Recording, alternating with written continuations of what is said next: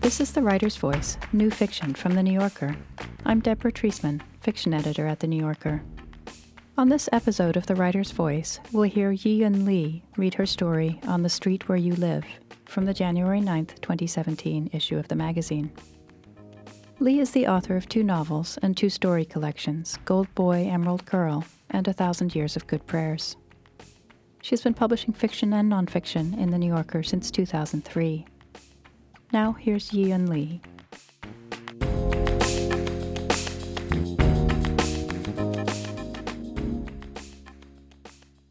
On the street where you live. Had she been born in a different era, Becky thought, and without education to qualify as a governess, she might have become a wet nurse, offering nourishment in the most mindless form to an infant from a wealthy family.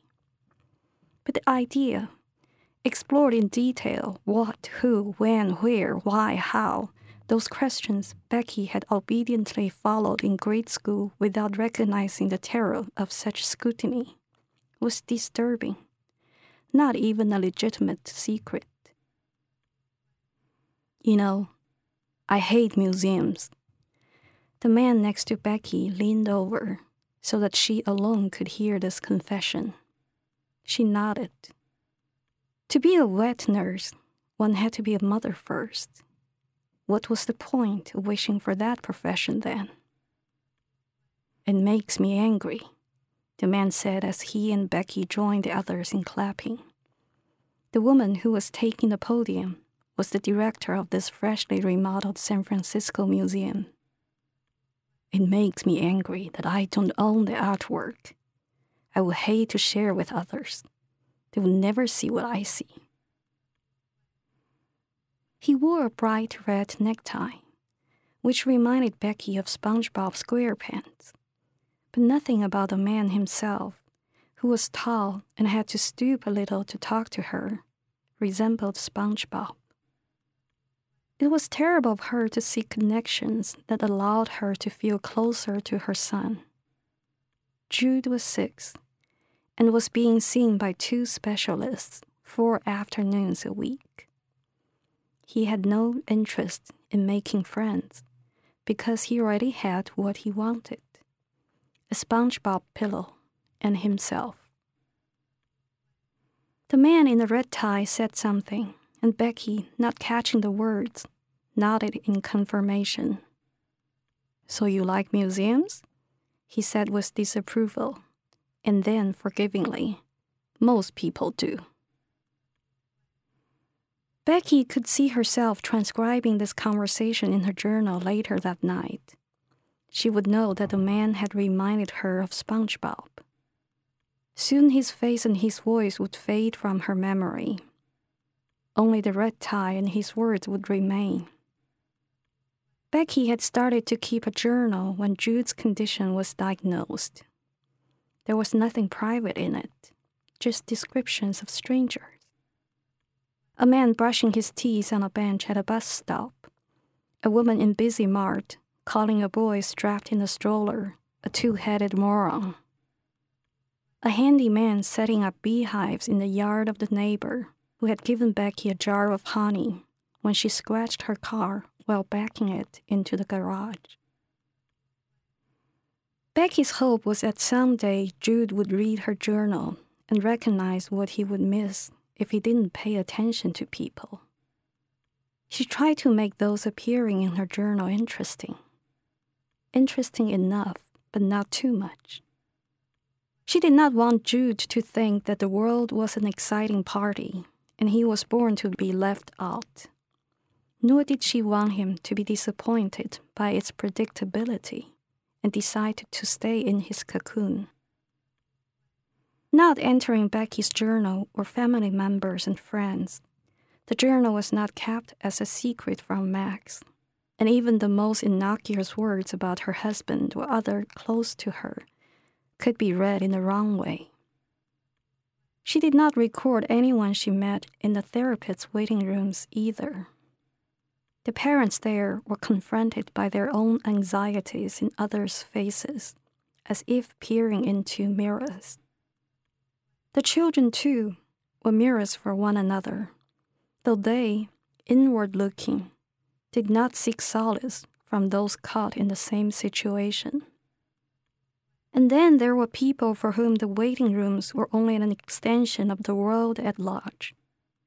A grandfather who insisted on talking with his wife on speakerphone for half an hour. The Guatemalan nanny who often stopped in the middle of her crossword puzzles and frowned at him, gesturing at his back with a thumb to ear, pinky to mouth sign. The old pairs accompanying a skinny boy whose parents had never been seen at the therapist's, a Polish girl, followed by an Austrian who stayed for only a short time before being replaced by another girl from Poland. They're going to Tahoe for Christmas, the one who had not lasted had told Becky. They said to me, Isn't it nice you have the whole house to yourself for a week?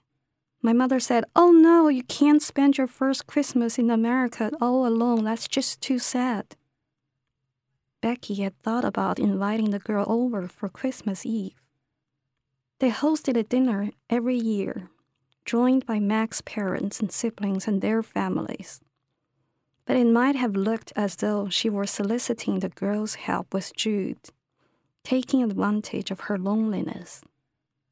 Becky was good at uncovering non existent motivations in her actions.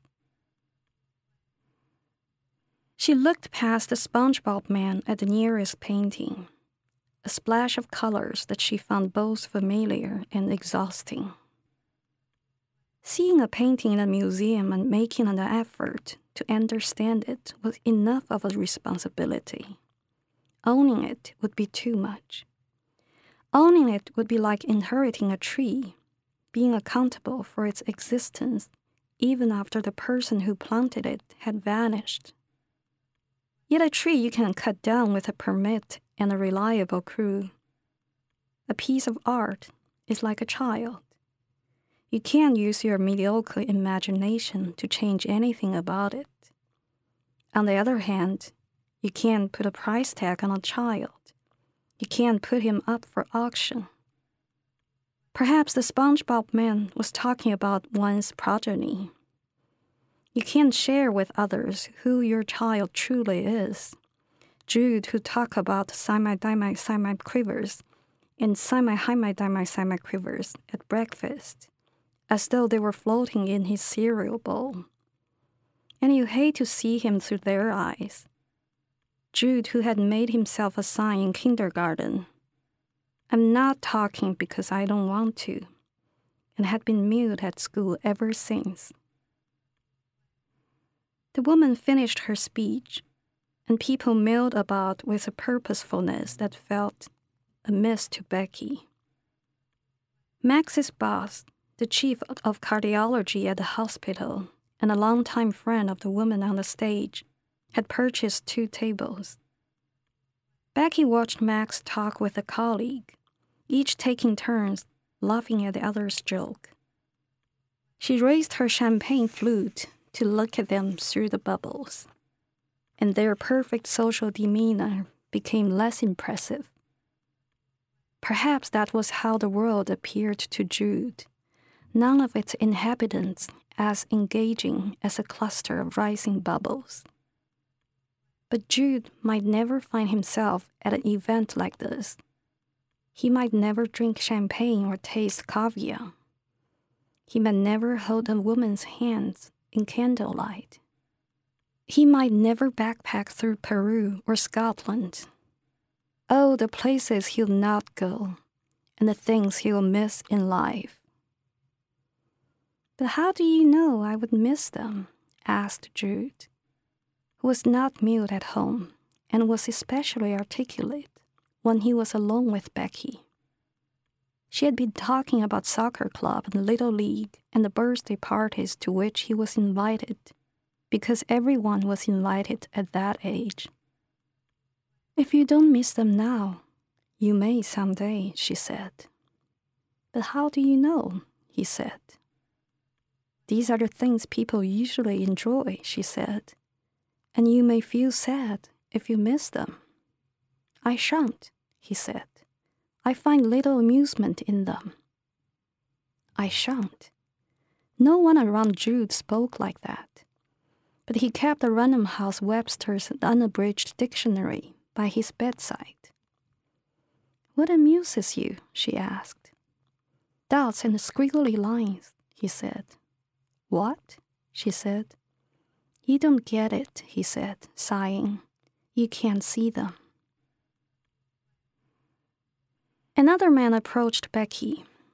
Even a banal conversation was a relief from a masterpiece staring back in silence, and she was ready to be saved. The man, wearing a plaid hat and a plaid jacket, appeared out of place among the dark suits and festive dresses. He asked Becky if she liked the painter, and she shook her head noncommittally. What about you? I can't say I like him, too febrile for my taste. Becky noticed his accent, the kind its owner would not hide, each word hanging onto the lips with a demure graciousness. Years ago, when Becky had been a work study student in a research lab, she had overheard her manager tell a visiting foreign scholar that people in the Midwest did not have any accent. Mainstream American English, she said which made Becky feel bland and transparent. Recently, while Becky was waiting for jury duty, a woman had told her that she was originally from Spain and was a linguistics professor, but that at a summer party she had gone to with her sister and brother in law, no one would talk to her. She had walked in with a nephew in her arms and a niece clutching her sleeve.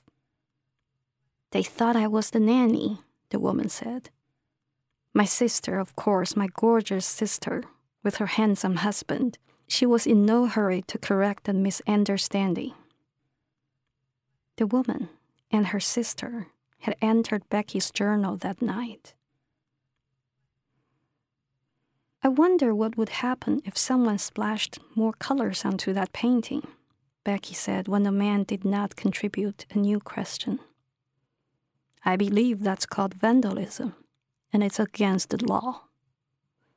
I mean, if someone owned it, would that still be illegal? The man looked at Becky.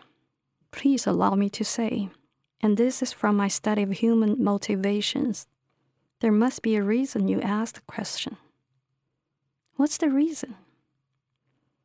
Might it be that you want to purchase the painting so you can do something to it? It's not for sale. Things can always be arranged, wouldn't you agree? But what would I want to do? Might it be that you perceive imperfection in the painting and want to add your own touch, or even destroy it? Jude could have been a suitable conversation partner for this man. Professorial and stilted, the neuropsychologist had said of Jude's speech. She was the second one they had consulted. The first had been unable to get Jude to speak. I concur, Becky had wanted to reply to the neuropsychologist using Jude's phrase. Perhaps there was hope still. This man in front of her, after all, with his odd demeanor that might appear as affectation to unsympathetic eyes, had been invited to the gala. He asked her if she was an artist. No, she said. A patron of the arts? he said. Not at all, she said. And you? He took a pipe out of his pocket and said he had dallied in a few things here and there, but nothing too special. Becky was about to point out that smoking was not allowed when he put the pipe back. Dr. Watson, he said, would disapprove. Oh, Becky thought. Perhaps others would have recognized him right away from his outfit. Is Dr. Watson here too? she said, feeling apologetic that he had been forced to drop the most obvious hint. He's tied up at the moment. Another engagement. Not as engaging as this one, I'm afraid. What kind of engagement? The man smiled. As a matter of fact, he lowered his voice. They didn't have a budget from Dr. Watson. They what? A good sidekick is still a sidekick, no? The man said. He took the pipe out again and toyed with it. But look around. There are few other people like me out there. Becky could not see anyone else who stood out. Naturally, they wouldn't want something as unimaginative as Vincent, the man said, caressing his ear. Or, for that matter, Frida.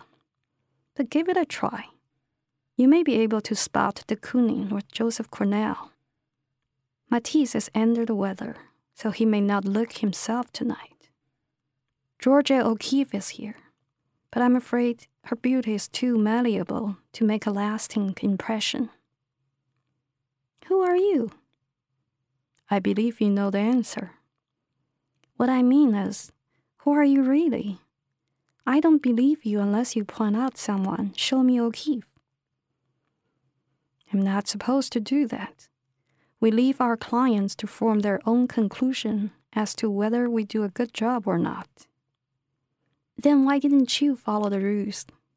And why are you here? You're not even an artist. Well, I'm their boss, the man said, and handed her a business card. Ossie Gulliver, here's my agency's information. OG talent and model, the card said. When Becky looked up, Ossie Gulliver was sidling up to another guest to reveal his secret and perhaps to find the right person who would become a future client. Later that night, Becky wrote the man with the red tie into her journal, but not the man in the Sherlock Holmes costume. Why? she asked herself, as though she were hiding an affair. She suspected that Ossie Gulliver was a made up name. Still, a named man would claim more personal space than a man in a red tie. It could become an affair Becky still had his business card. And with the pretense of hiring him for an event, she could make a call. In movies, a romance could start that way, but even the most cliched affair required a kind of talent she did not possess. Becky was a good woman, and it required little talent to be good. Before she and Max moved to California, she had worked in a hospital in Sioux City as a float pool nurse, a well liked colleague.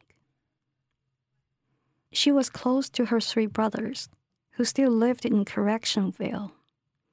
Becky, the only one who had left, returned twice a year for a family reunion in the first week of August and at Thanksgiving.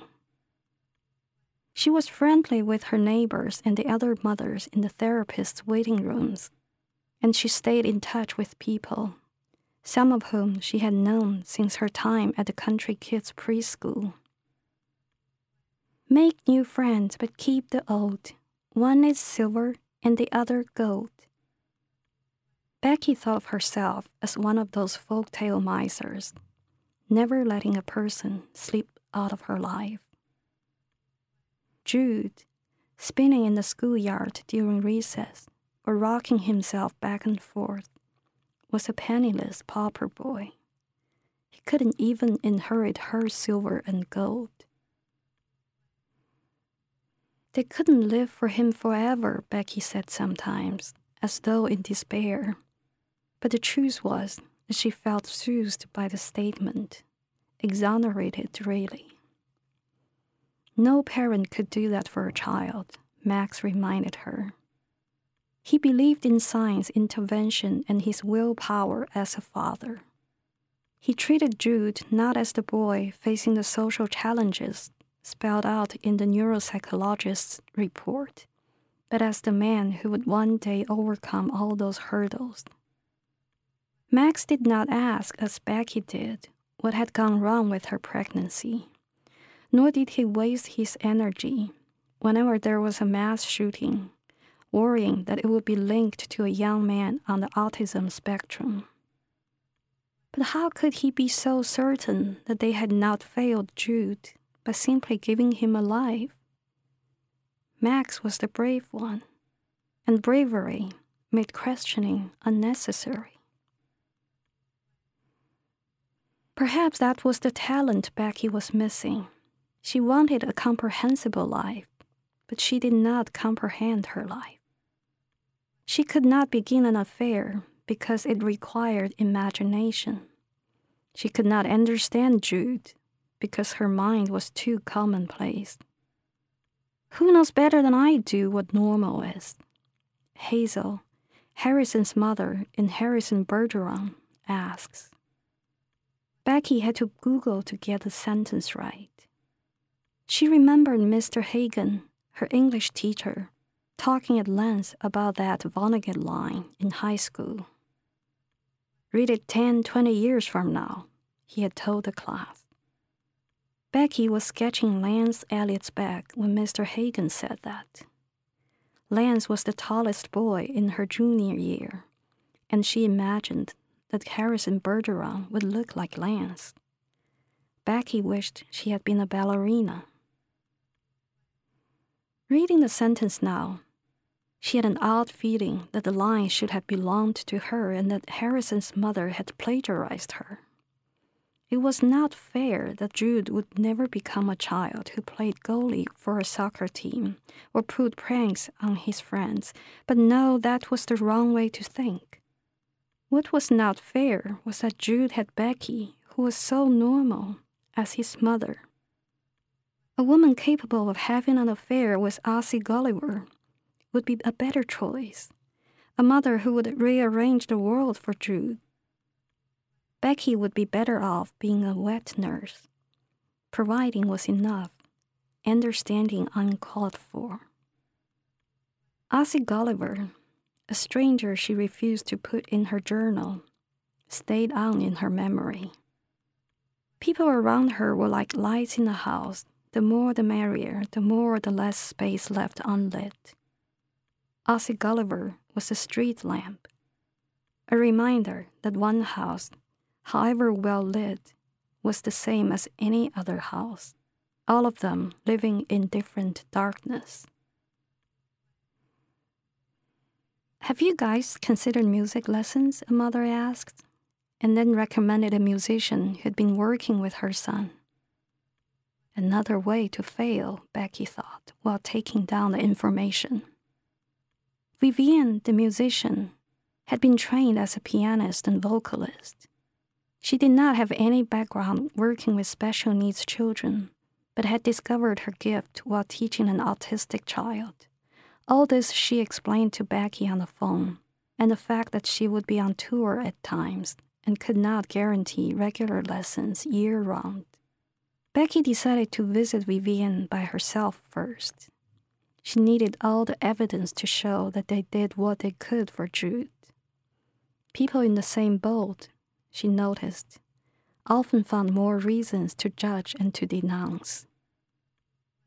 Vivian lived on a street lined with one story boxy houses, battered pickup trucks, older model cars, and several dogs that barked from behind the metal fences.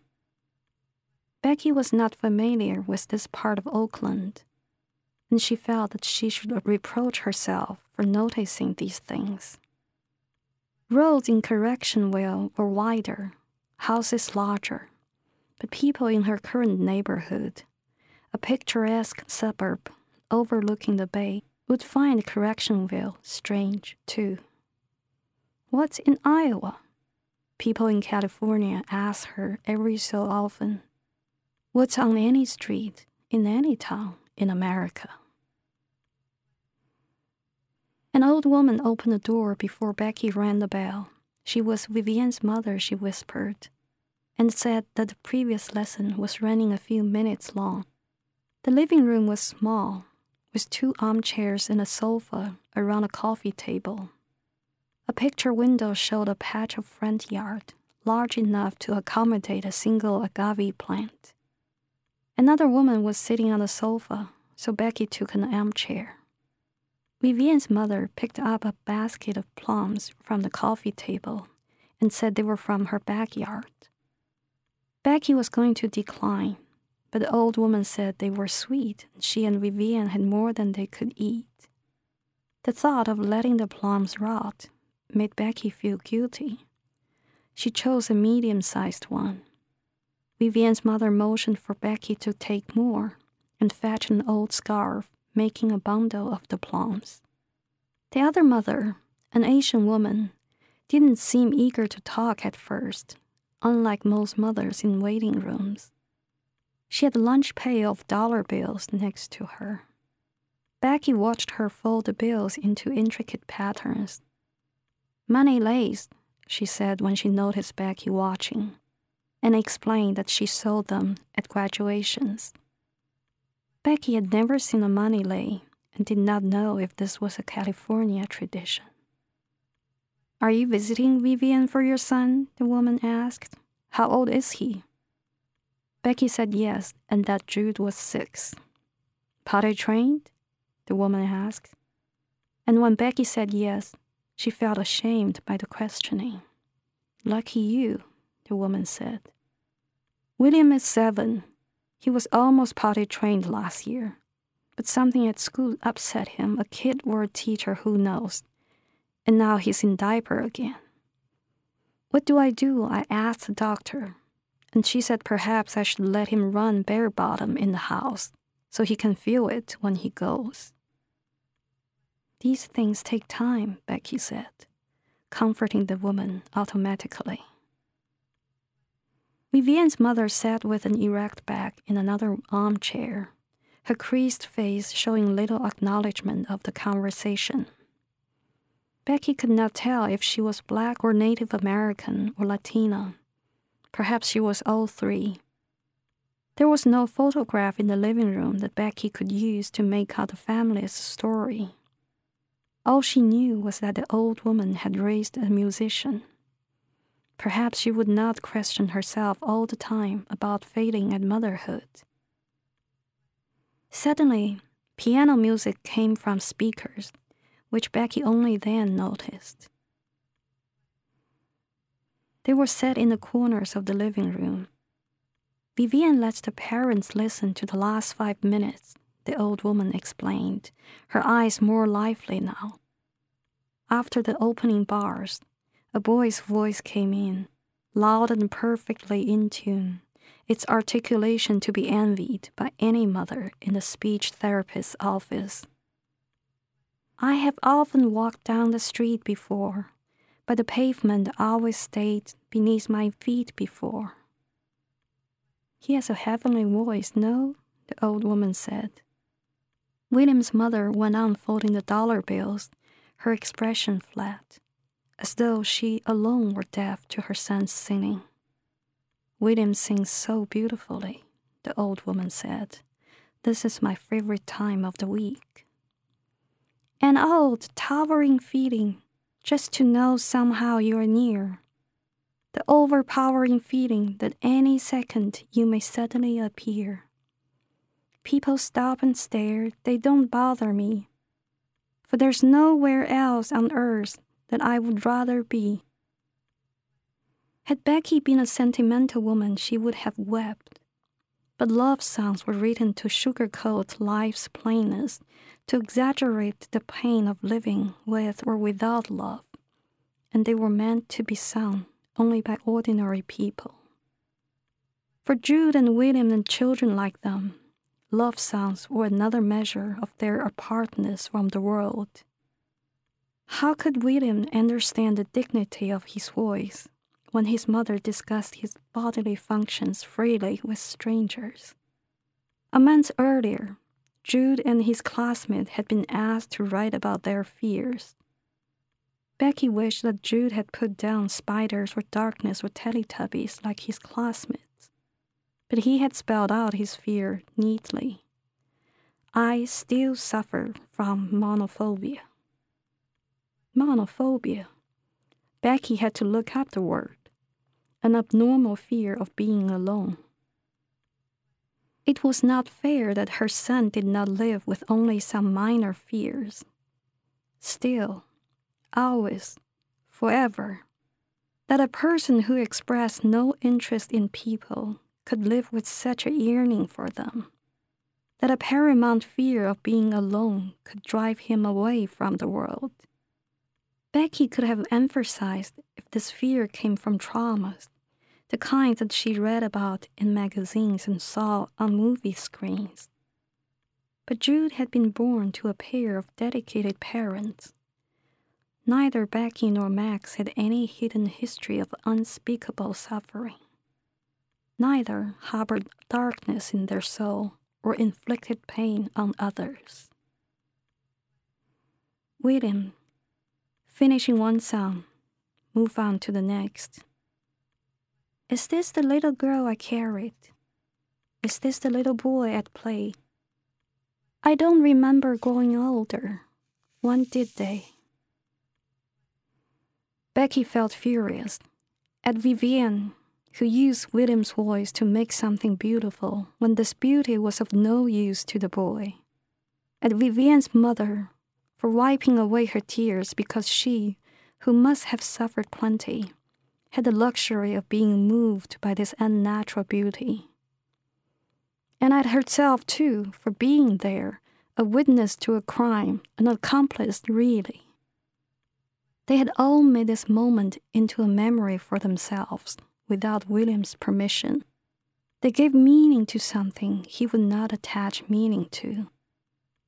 Of course, children like William and Jude were the loneliest people in the world they had no one to rely on, but a cocoon woven out of a wish to be unobtrusive.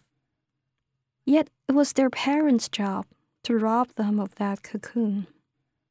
Parents like Becky and Max visited therapists, discussed treatments, formed support groups, but they did this only because they could not understand. They, with their limited imaginations, wanted to change their children. Vandalism, Arthur Gulliver had said in front of the Jackson Pollock painting. Parents like them committed vandalism out of love and despair. When William walked out of the studio, his moon shaped face expressionless, his mother put a newly made lei around his neck. Ta da, she said, ready for college. Becky was in a ruminative mood when she exited Vivian's house. She was about to get into her car when a man, who seemed to have come from nowhere, grabbed her purse. Hey, she said, still half lost in her mood. Hey, she shouted, and the man started to run. Becky ran after him, a stupid thing to do. She had been one of the top cross country runners at her high school she used to chant under her breath when she ran. No half times, no timeouts, no half times, no timeouts. The man turned the corner, his dark pants too loose for him to run efficiently. She did too, looking up at the street names to make sure she remembered the way. Garden, Grande Vista, Highland. In no time she would overtake him and she could sense the exhilaration she used to feel, making the final sprint toward the finish line. Becky had a mind that was neither too large nor too small for her body. How could she have given birth to a child fated to endure these proportions all his life? The man stopped suddenly at the next corner. Ma'am, stop chasing me, he said, panting a little. I have a gun. Oh, Becky said.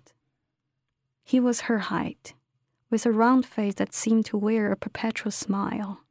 The kind of man who would crack an easy joke with anyone waiting in line at Trader Joe's. His courteousness reminded Becky of the nurse sent by AIG to take her blood samples. Both Max and Becky had purchased life insurance within six months of Jude's birth. The nurse had told Becky that he was a single father and he left his baby girl at his neighbor's when he was working. Don't you worry about the needle, ma'am, he had said, and Becky had thanked him, not revealing that she had been a nurse. The man did not look menacing, yet she had to believe him. Okay, okay, but can you give me one thing? There's a notebook in that purse. Can you show it to me? I promise that's the only thing I want back. He put the Moleskine on the curb next to him and backed away.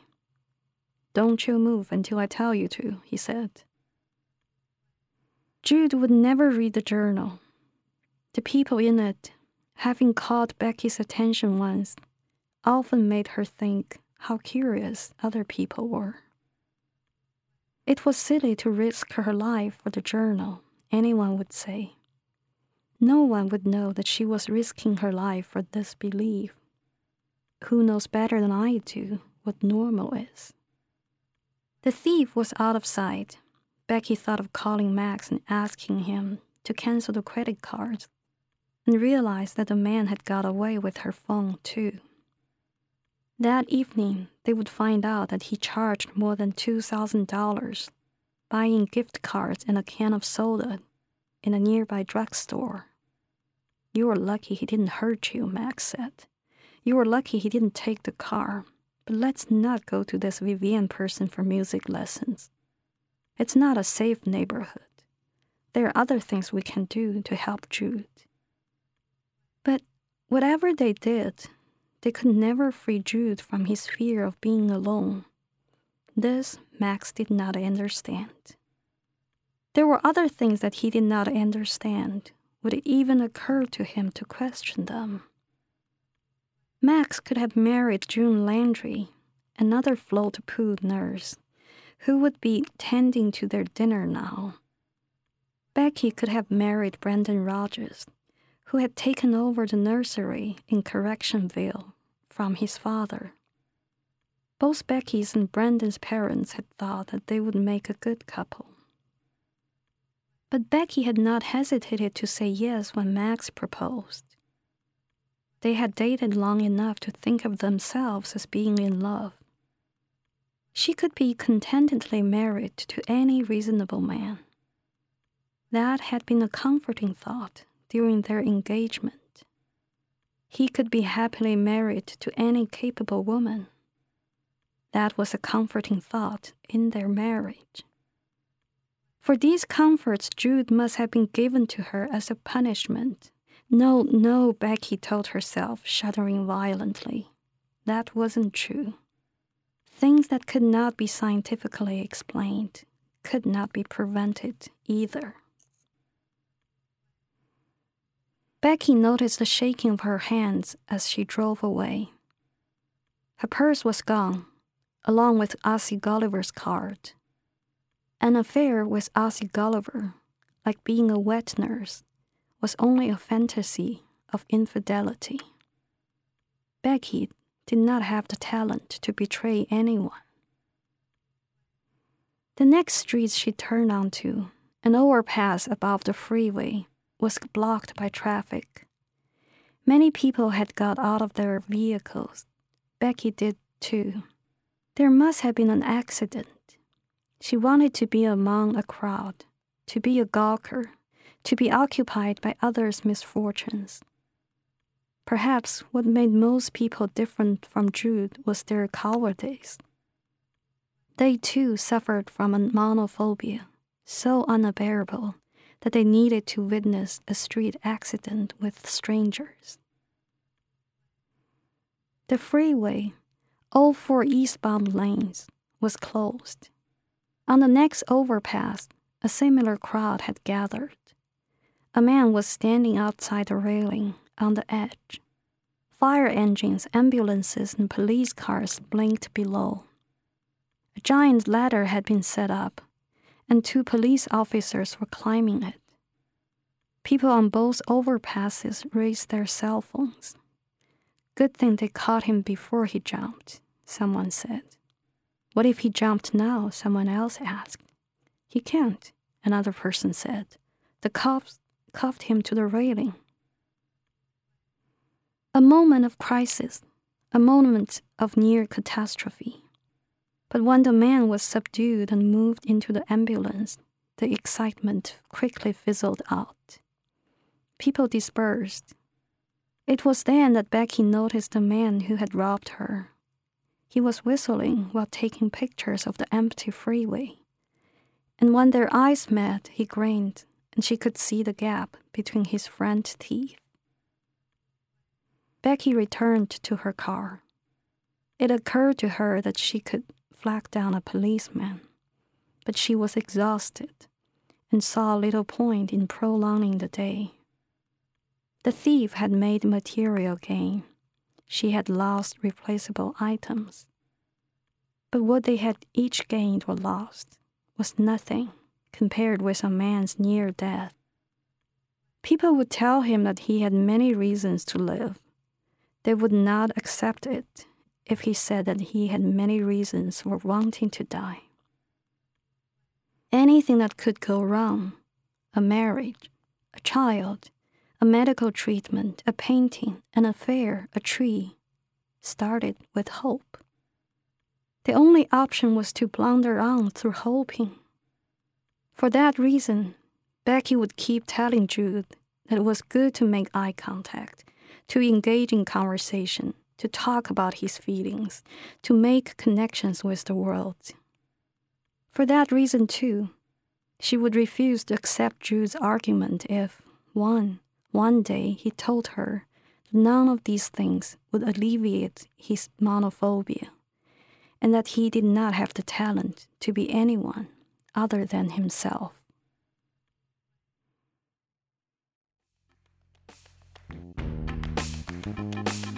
That was Yiyun Li reading her story On the Street Where You Live. Li's book of memoir and essays, Dear Friend, From My Life I Write to You in Your Life, will be published in February. You can hear more New Yorker fiction read by the authors on NewYorker.com and on the New Yorker apps, available from the App Store or from Google Play. On the New Yorker Fiction Podcast, we invite writers to choose stories from the magazine's archives to read and discuss. This month, Richard Powers reads A Visit by Steven Millhauser. You can subscribe to that and other New Yorker podcasts by searching for The New Yorker in your podcast app. The weekly audio edition of The New Yorker is available on iTunes or audible.com. Tell us what you thought of this podcast by rating and reviewing The Writer's Voice on iTunes. Our theme music is by Jordan Batiste and Ross Michaels of North American Plastics. The Writer's Voice is produced by Jill Duboff of NewYorker.com. I'm Deborah Treisman. Thanks for listening.